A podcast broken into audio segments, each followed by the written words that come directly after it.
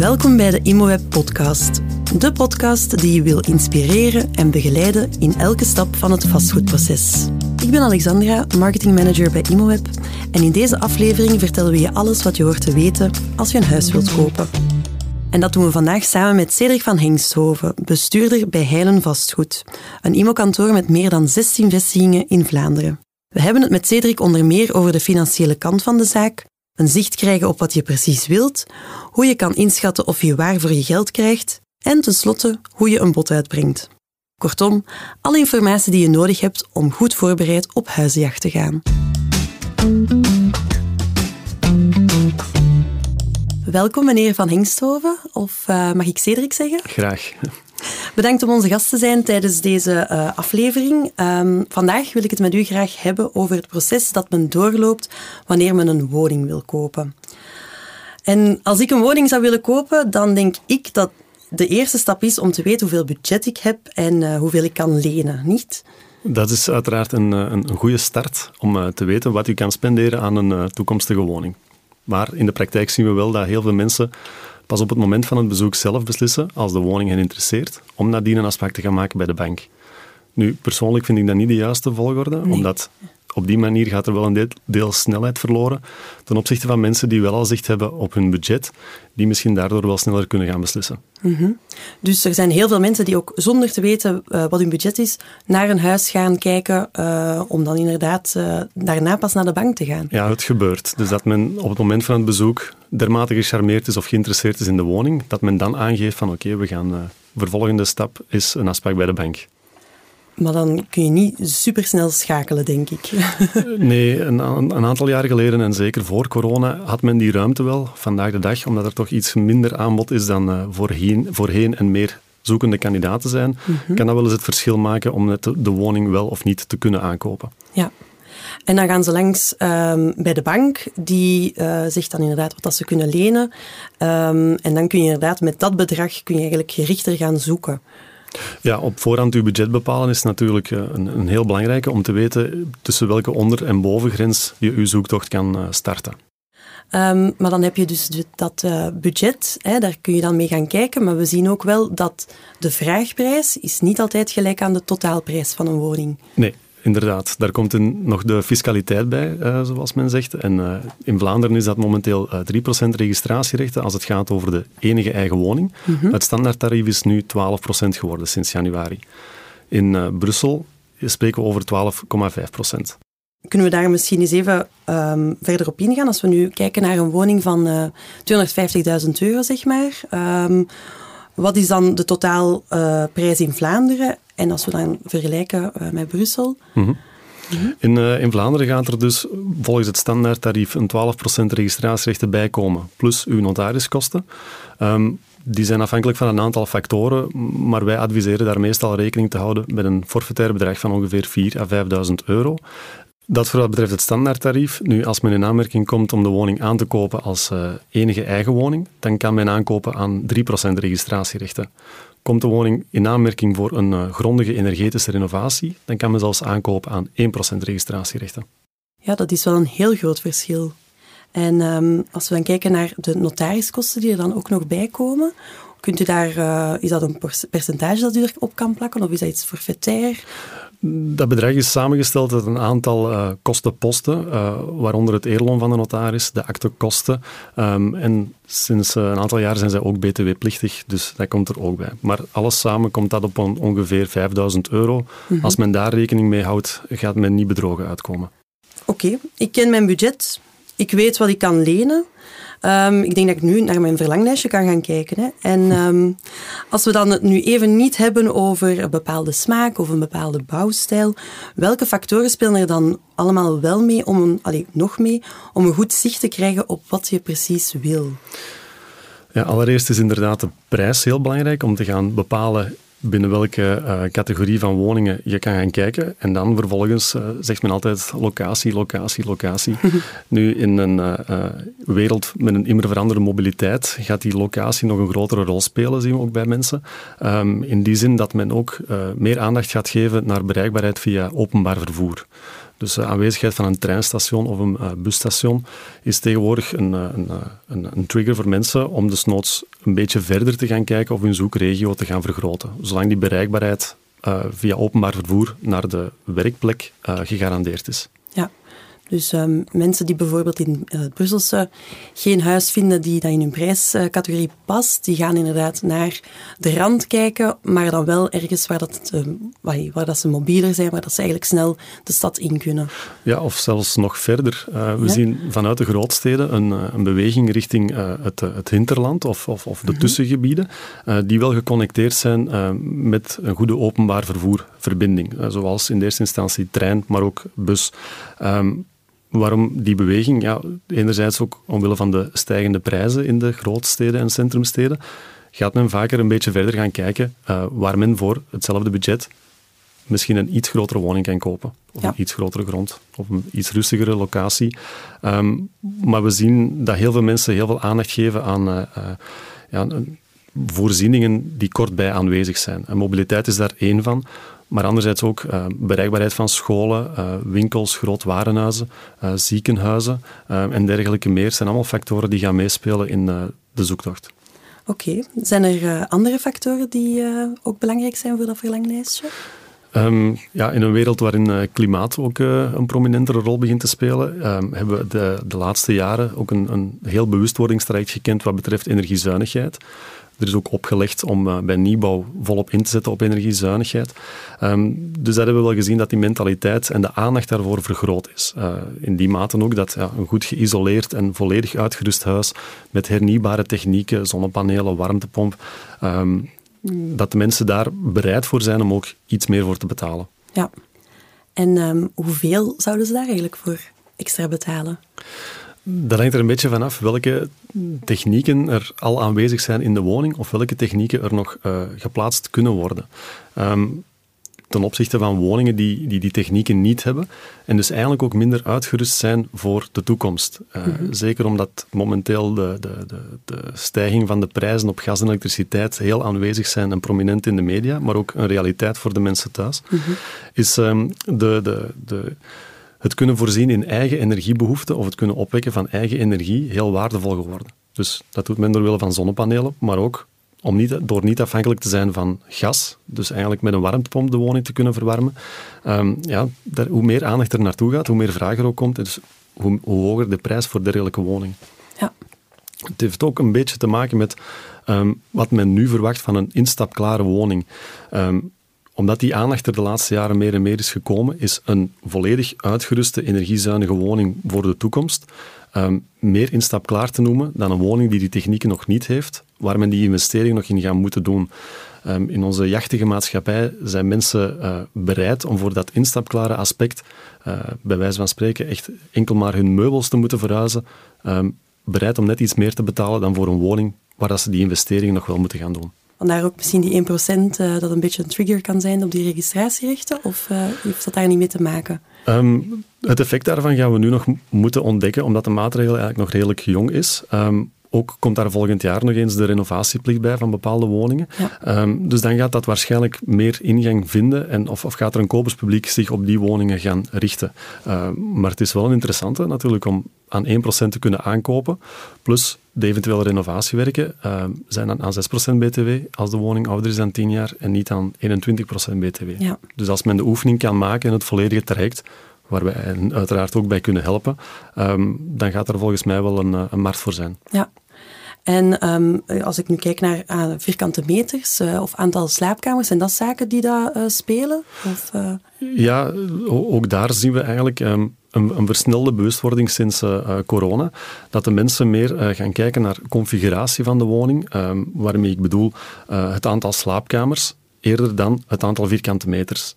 Um, ook eventueel naar later toe, um, bij een hernieuwde gezinssamenstelling, dat men een vierde of zelfs vijfde slaapkamer zou moeten kunnen inrichten, op zolder of uh, in een bureauruimte bijvoorbeeld. Um, die, die, die punten krijgen nu meer aandacht. Eerder dan we willen een, een, een tuin die 100 vierkante meter groter of kleiner is. Het is de woning die meer begint te primeren. Want ik wou juist zeggen, met, uh, met corona hebben we toch een shift gezien van mensen die daar inderdaad op een klein appartement zaten, die daar eigenlijk nu echt inzagen van oké, nee, ik moet een woning met een tuin hebben of ik moet naar buiten kunnen gaan, een terras. Uh, is dat iets wat dan nu nog speelt? Of, uh... Goh, ja, daar hebben we eigenlijk ehm, gezien dat het, uh, het discours en de wens van de Vlaamse bouwmeester, verdichting en kleiner gaan wonen met meer op dezelfde oppervlakte, ehm, door corona een beetje een, een, een, een omgekeerd effect heeft gecreëerd. Er is meer bewustwording gekomen naar uh, leefbaarheid uh, mm -hmm. in de woning, voor als men verplicht wordt om in die woning te blijven en ook te werken. Um, dus nu is men, is men, er zich van bewust dat als men nog zoiets meemaakt als een lockdown, uh, dat men comfortabel thuis moet kunnen werken. Ja. Dus dan is die extra slaapkamer als bureau welkom. Zeker als de beide ouders thuis moeten werken Absoluut. en de kinderen ook thuis zijn. um, maar ook voor uh, oudere mensen die meer naar een appartement uh, gekeken hebben. Um, is de bewustwording daarmee gekomen om de, de buitenruimte, het terras en de tuin meer um, praktisch te kunnen invullen. Uh, door bijvoorbeeld de ruimte te hebben op een terras van drie op drie, daar kan men comfortabel een tafel plaatsen. Dat gaat men belangrijker vinden dan een groter terras van uh, 2 op 10 bijvoorbeeld, omdat daar moeilijker een tafel op geplaatst kan worden. Ah, ja. Dus hoewel het terras van 9 vierkante meter kleiner is, wordt het wel als meer waardevol gepercipieerd door het, uh, door het praktische gebruik. Budget, check. Verlanglijstje, check. Um, hoe weet ik nu of dat ik waar ik krijg voor mijn geld? Um, welke info kan ik bijvoorbeeld al online um, halen, hè, uit het zoekertje? Want je hoort ook soms zo verhalen van mensen die echt aan de telefoon een bod uitbrengen. Ja, dat klopt. Um, dat heeft nu voornamelijk te maken met het feit dat er uh, tijdelijk minder aanbod is en de vraag bij de kopers verhoogd is. Um, dan zie je soms impulsieve beslissingen. Nu, wij raden dat absoluut niet aan. Uh, wij raden echt aan om de woning te gaan bezoeken, omdat je dan gewoon ook meer ziet en meer kan vaststellen. Ook meer vragen kan, kan stellen rechtstreeks aan de verkoper of uh, zijn vertegenwoordiger, de makelaar. Um, maar ik ga even terugkomen op het begin van uw vraag. Mm -hmm. Um, als verkoper een woning, een onroerend goed verkopen, heb je een hoop um, informatieplicht die je moet bezorgen aan uw koper. Um, de stedenbouwkundige informatie, uh, de watertoets, maar ook het energetische aspect moet allemaal gecommuniceerd worden. Liefst ook nog andere zaken die uh, mogelijk de beslissing van de koper kunnen beïnvloeden, word je eigenlijk geacht als verkoper te vermelden. Dus men heeft een informatie, maar ook een spreekplicht. De koper ja. moet volledig geïnformeerd zijn. Um, maar om die reden is een bezoek ter plaatse wel echt aan te raden. En, en een verkoop louter via telefoon of mail, het is al gebeurd. Maar dat zijn voornamelijk woningen waar men uh, andere plannen mee heeft, louter dan er te gaan wonen. Als het echt voor afbraak bestemd is, ja, dan, dan is een verborgen gebrek minder belangrijk mm -hmm. dan, uh, dan wanneer men er zou willen gaan wonen. Ja. Dat zijn dan meer professionelen misschien die zo'n uh, bod uitbrengen dan een particulier. Ja, zij doen het dan op die manier. Vrijwaren ook de verkoper voor uh, bepaalde uh, valkuilen en verborgen gebreken. gewoon om de woning te kunnen ja, aankopen zonder bezoek. Ja. Om snelheid te winnen. Oké. Okay. Um, er zijn heel veel dingen, heel veel informatie die er eigenlijk al in het zoekertje moeten staan. Als we dan um, kijken, dan ik kijk naar de EPC bijvoorbeeld, mm -hmm. elektriciteitskeuring. Um, moet het type beglazing erbij staan of het bouwjaar? De, het, type beglazing of, of de specifieke um, elementen die bijdragen tot de energiezuinigheid, die, die, die hoeven niet verplicht worden te vermeld, maar uh, alle informatie die nuttig is voor de koper om een correct beeld op voorhand van de woning te krijgen, is natuurlijk wel wenselijk. Dus eerst en vooral moet je de, uh, de EPC-score vermelden. Um, daaruit kan je al eigenlijk afleiden of er, um, of er veel werk op, op, op dat aspect zal noodzakelijk zijn in de woning. En uh, die EPC-score, hoe interpreteer ik die het beste?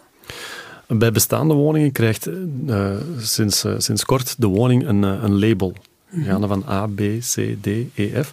Um, A is heel goed, um, ook waar de nieuwbouw tegenwoordig aan moet voldoen. B is op zich ook nog goed. Um, moet, kan je misschien gaan bekijken of er kleine ingrepen nodig zijn.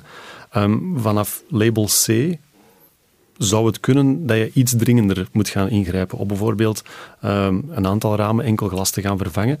Dan D, E, F en zo verder. Ja, dat, ver, dat gaat uw investering moeten vergroten. Oké. Okay. Om ze richting het, het, het, ja, het, het, label A te krijgen, wat eigenlijk het streven is van uh, de, de Vlaamse overheid, om tegen 2050 uh, alle woningen opgewaardeerd te hebben naar een, uh, ja, een energieneutrale woning. Ja, zijn dat die BEN-normen? Um, bij nieuwbouw is de BEN-norm lager dan EPL 30. Mm -hmm. Een uh, energieneutrale woning scoort zelfs nog beter naar uh, EPL 20 en lager dus. Nu, ja, belangrijke zaken zoals dubbele beglazing, isolatie, spouwisolatie en hoe er verwarmd wordt. Um, dat kan je uit het zoekertje halen. Ook als het afwijkt van de norm, gaan we het er zeker bij zetten. Mhm. Net om ervoor te zorgen dat kandidaat-kopers met de correcte verwachting tot bij de woning komen. Want als men teleurgesteld is op het moment van het bezoek, ja, gaat er zeker geen koopintentie volgen. Ehm, maar net ook omdat het belangrijk is om die mensen goed te gaan informeren. Ehm, als ze die, die bezorgdheid hebben van, ja, is de woning energiezuinig en ja, is het helemaal niet, ja, dan moet je die informatie ook correct meegeven. Ja. Maar het gaat ook verder dan alleen energiezuinigheid. Ook bepaalde eh, renovaties die er gebeurd zijn, of eh, ingrepen in de woning, eh, aanbouwen, bijbouwen. Ehm, al die zaken, zeker als het gebeurd eh, is met een aannemer of met een architect, zijn sinds 2001 verplicht in een postinterventiedossier te vermelden.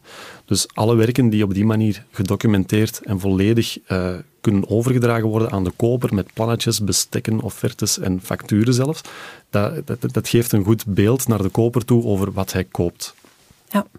En dat geeft natuurlijk ook direct vertrouwen, denk ik. Hè? Als je dan inderdaad ziet, als je eerlijk zegt van oké, ehm, het EPC is maar zoveel, dan weten de mensen ook van oké, waar dat ze aan toe zijn en hoeveel dat ze dan uiteindelijk nog qua budget moeten bijrekenen. Stel maar om een dak te isoleren of om iets anders te doen. Ja, ook het EPC-attest het EPC is de laatste jaren geëvolueerd en uitgebreid. Uh, zelfs in die mate dat er nu suggesties worden gedaan om uh, ingrepen te gaan doen om de woning energiezuiniger te maken. En daar wordt ook een budget bij vooropgesteld. Maar ja, ja.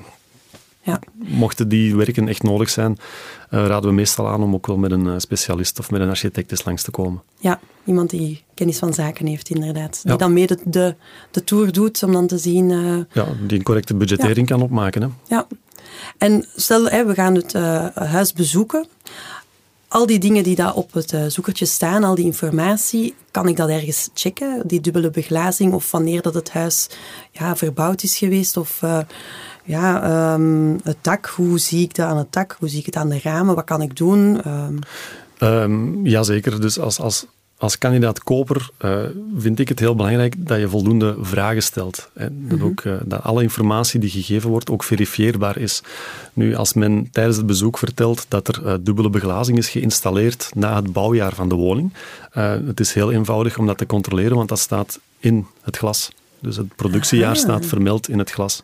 Um, dus als dat dan afwijkt van hetgeen men u heeft verteld, ja, dan kan je u daar vragen bij gaan stellen. Um, vertelt men van ja, de spouwmuur is geïsoleerd uh, twee jaar geleden. Vraag naar de factuur of vraag naar de offerte. En wie heeft dat uitgevoerd? Wat is er precies uh, aangebracht? Um, de, de verwarmingsinstallatie die misschien al vernieuwd of vervangen is. Uh, ja, ook daar zijn nodige documenten van om effectief wat men u vertelt als verkoper ook te gaan controleren als koper. Uh, maar als dat allemaal dan blijkt te kloppen, ja, dat geeft vertrouwen, maar dat vertrouwen is ook nodig om aan te kopen. Het gaat tenslotte over uh, veel centen. Ja, absoluut.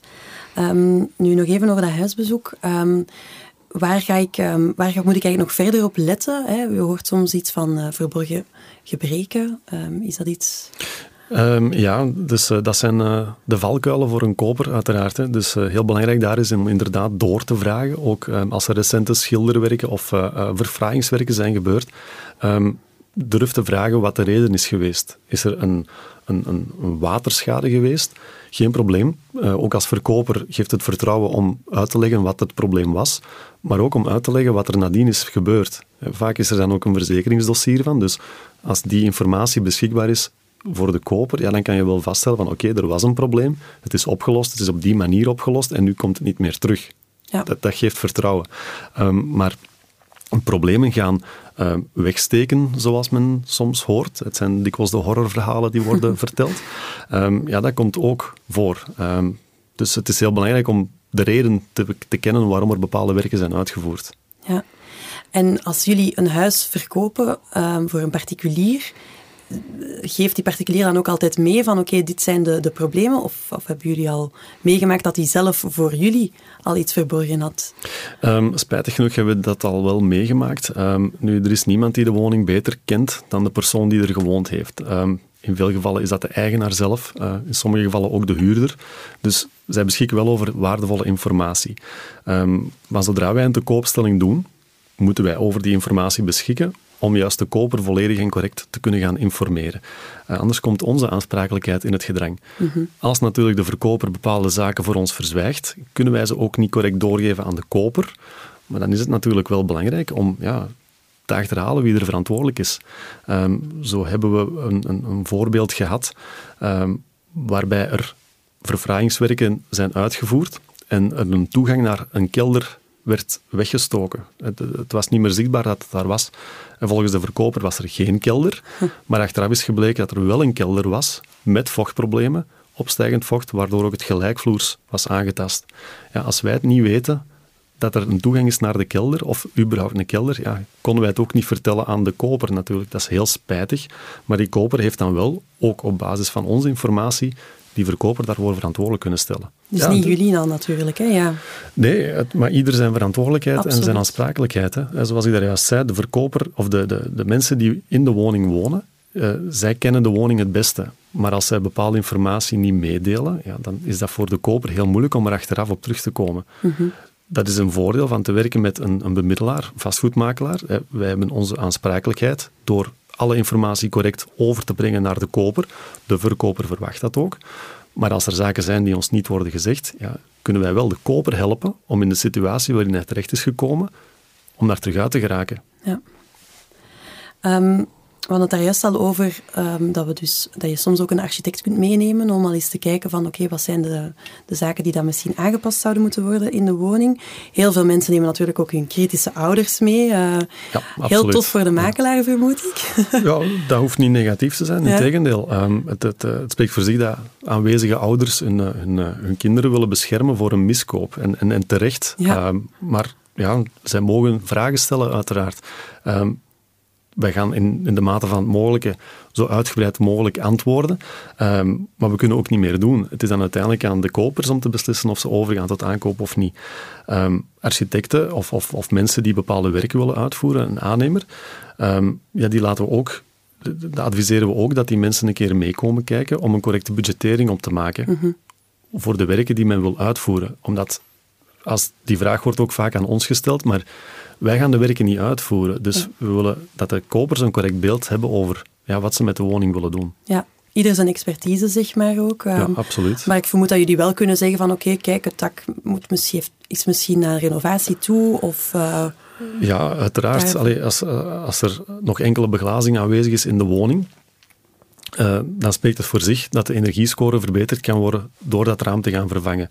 Maar hoe gaat men het raam vervangen? Gaat men kiezen voor um, nieuwe generatie dubbele beglazing in een houten schrijnwerk of naar een aluminium schrijnwerk of PVC schrijnwerk. Ja. het heeft ook een implicatie op de prijs. Ja, dan ehm, heb ik de woning gevonden die dat bij mij past. Uh, mijn budget is oké, mijn verlenglijstje is uh, helemaal afgecheckt.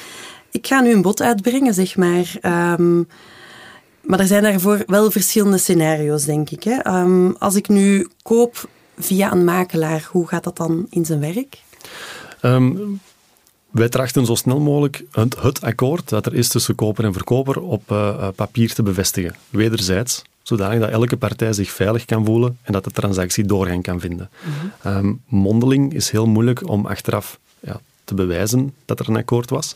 Um, schriftelijk is daarom aangeraden, omdat er daar ook in het bod bepaalde voorwaarden of uh, uh, die besproken geweest zijn tijdens de onderhandeling, kunnen in worden opgenomen, zodanig dat het heel duidelijk is voor achteraf de partijen die erbij betrokken worden, zoals de bank en de notaris, om te gaan vaststellen, oké, dit zijn nu de mensen allemaal overeengekomen, het goed, de prijs, voorwaarden, termijn, eventueel roerende goederen die mee worden overgenomen, dat het allemaal duidelijk is. Want uiteraard, na het initiële akkoord, een, um, een wederzijds bevestigd bod op papier, mhm. wordt de verkoopovereenkomst opgemaakt en nadien volgt nog de akte. En daarin moet eigenlijk telkens hetzelfde worden weergegeven. En er zijn, stel dat er nu meerdere mensen zijn die het huis willen kopen, hoe gaat dat dan in zijn werk? Is het eerst komst, eerst maalt? Ik vermoed van niet. um, alles hangt af van de verkoper. Dus het is de verkoper, eigenaar van de woning, die kan beslissen aan wie hij toezegt. En dat akkoord moet gerespecteerd worden. Als er meerdere gegadigden zijn die de vraagprijs bieden of zelfs spontaan boven de vraagprijs gaan, omdat men ziet dat de interesse in de woning hoog is, eh, op een kijkdag en er lopen meerdere mensen rond, dan hebben wij daar weinig controle over als mensen spontaan boven de vraagprijs gaan bieden. Eh, maar dan nog is het aan de verkoper om het meest gunstige bod uit te kiezen. En het is niet alleen de prijs die doorslaggevend is. Um, andere zaken die kunnen meespelen zijn termijn en beschikbaarheid van de woning, maar ook of de mensen hun voorstel doen onder een opschortende voorwaarde van een financiering. Er kan soms beter worden verkocht aan iemand die al zeker is dat hij een financiering kan krijgen, omdat dan na drie, vier maanden zeker de akte doorgaat, dan iemand die misschien vijf of 10.000 euro meer geeft, die nog bij de bank moet gaan passeren. Want als dat akkoord niet doorgaat, ja, dan moeten we terugkoppelen naar de andere gegadigden en die weten dat er iets is misgelopen. Dus het is uh, het beste om zo snel mogelijk op, schriftelijk op papier uh, het bod eigenlijk te hebben. Ja, absoluut. Daar, daar gaan wij voor zorgen van zodra er effectief een akkoord is, net om ervoor te zorgen dat het akkoord langs de twee kanten wordt gerespecteerd. Mm -hmm. Want bij een woning waar er heel veel interesse is, kan er na het akkoord nog van alles mislopen maar ook langs de kant van de verkoper. Als hij zich bedenkt of hij wil ineens aan de buurman verkopen voor een paar honderd euro meer of een paar duizend euro meer, ook hij moet het akkoord respecteren dat op papier staat. En daar kunnen wij wel mee overwaken in onze rol als makelaar. Ja, dat is iets wat dat dan uit, ehm, als je uit de hand koopt vanuit de particulier, dan eigenlijk niet is. Dan is er niet een getuige, zeg maar omdat daar minder personen betrokken zijn bij de onderhandeling, is er geen onafhankelijke die kan achteraf verklaren wat er, is, wat er effectief is afgesproken geweest. Maar in onderhandeling met een particulier of iemand die, uh, die niet via, uh, die het zelf verkoopt, uh, zou ik ook altijd aanraden om wat er is afgesproken zo snel mogelijk te concretiseren op papier. Een particulier die zelf verkoopt, denk ik dan, um, heeft meer een emotionele band uiteraard met zijn huis. Misschien schat hij dan ook zijn huis een beetje hoger in. Um, wacht hij op meerdere uh, gegadigden, zeg maar, voordat hij beslist? Of uh, zie ik dat helemaal fout? Ja, ja dat, dat, het, het, gebeurt dat een particulier zich wat um, vrijer gedraagt uh, dan wat bijvoorbeeld een, uh, vastgoedmakelaar deontologisch is toegelaten. En wij ah, ja. mogen geen opbod organiseren, wij mm -hmm. mogen mensen niet laten opbieden. Um, wij doen het aanbod, stellen een vraagprijs en de bijkomende voorwaarden. Als mensen daar dan van beginnen afwijken en boven de vraagprijs beginnen bieden, oké okay, goed, dat kan gebeuren, dan is het aan de verkoper om daarmee om te gaan. Maar als een particulier dat doet en die laat op een zaterdag uh, gedurende twee uur twintig mensen komen en hij laat ze opbieden, ja, mm -hmm. daar, is veel minder, daar is een veel minder wettelijk kader rond als ja. er uiteindelijk een akkoord uit de bus komt. Waarschijnlijk gaan er dan 19 mensen misnoegd naar huis en zal er één iemand heel blij zijn, maar die weet ook dat de prijs is opgedreven geweest. Ja, ja. En kan ik eigenlijk mondeling een bod uitbrengen? Dat kan. Mondeling bod is rechtsgeldig, alleen heb je het probleem dat je het achteraf moet kunnen bewijzen. En met dan een makelaar erbij kan dat dan inderdaad? Dat kan, omdat wij als uh, onafhankelijke getuigen zouden kunnen optreden. Maar ook daar is het ons advies dan, als wij er dan toch bij betrokken zijn, goed, er is nu een akkoord, laten we het zo snel mogelijk op papier zetten. Ja. En wat houdt dat juist dan in, dat op papier zetten? Wie is daarbij betrokken? Um, als wij de woning verkopen, wij hebben daar standaardformulieren voor, waarbij eigenlijk alle noodzakelijke gegevens op worden ingevuld um, en ook de noodzakelijke documenten bij kunnen overhandigd worden. In het kader van de informatieplicht, dan is de koper volledig geïnformeerd. Um, waarin ook de voorwaarden kunnen worden opgenomen. Moet er een opschortende voorwaarde financiering zijn, ja of nee? Um, binnen welke termijn is de woning beschikbaar? En dat wordt dan allemaal netjes opgeschreven en gehandtekend door de koper en tegengetekend door de verkoper. En met dat document, dat is, de, de, dat is het akkoord, om het dan zo te zeggen, gaan wij met onze juridische dienst aan de slag om zo snel mogelijk een verkoopovereenkomst op te stellen, die wij overmaken aan partijen en hun notaris, ter nazicht om de punten en de comma's juist te zetten. En als er consensus is over het ontwerp, wordt er afgesproken ter ondertekening. Um, stel dat ik nu nog niet 100% zeker ben, maar ik wil wel Um, allee, ik heb wel echt interesse in de woning. Um, is, kan ik dan een soort van optie plaatsen? Of hoe gaat dat juist in zijn werk? Het hangt er een beetje vanaf wat men verstaat onder een optie. Mm -hmm. Als men van de verkoper verwacht dat hij de optie respecteert, in die zin dat er niet wordt toegezegd aan iemand anders vooraleer de optie is verlopen, um, dan is dat een, een, een engagement van de verkoper. Maar natuurlijk, op woningen waar er veel interesse is, is dat niet aan te raden dat een verkoper de woning even van de markt houdt. Ja. En daarom ja, speelt dat is een beetje de vrije markt natuurlijk. Uh, als er veel interesse is in de woning, dan is het niet zo slim om een, een optie toe te staan vooraleer die mensen zekerheid hebben om aan te kopen. Uh, er is misschien iemand die de dag nadien komt, uh, die wel al bij de bank is geweest, die onmiddellijk kan beslissen. Ja. Waardoor de verkoper zeker is van zijn transactie.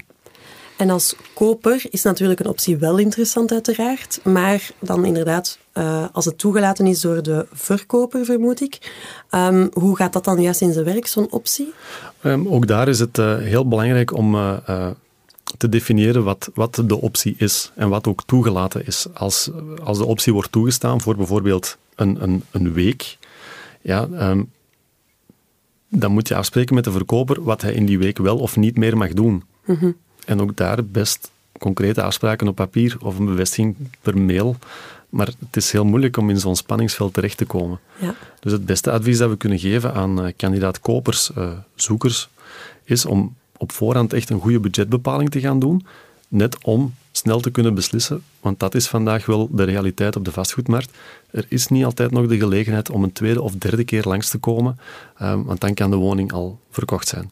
Was dat iets wat jij een aantal jaar geleden ook zo zag? Die, die tendens, is dat altijd zo geweest?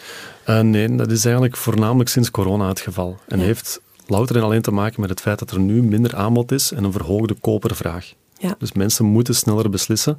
Um, wij zouden liever zien dat dat terug een beetje afkoelt, om juist de mensen de gelegenheid te geven um, langer over hun beslissing te kunnen doen. Nu moet men vaak bij heel populaire huizen op een half uur beslissen, ja. of de volgende staat al klaar.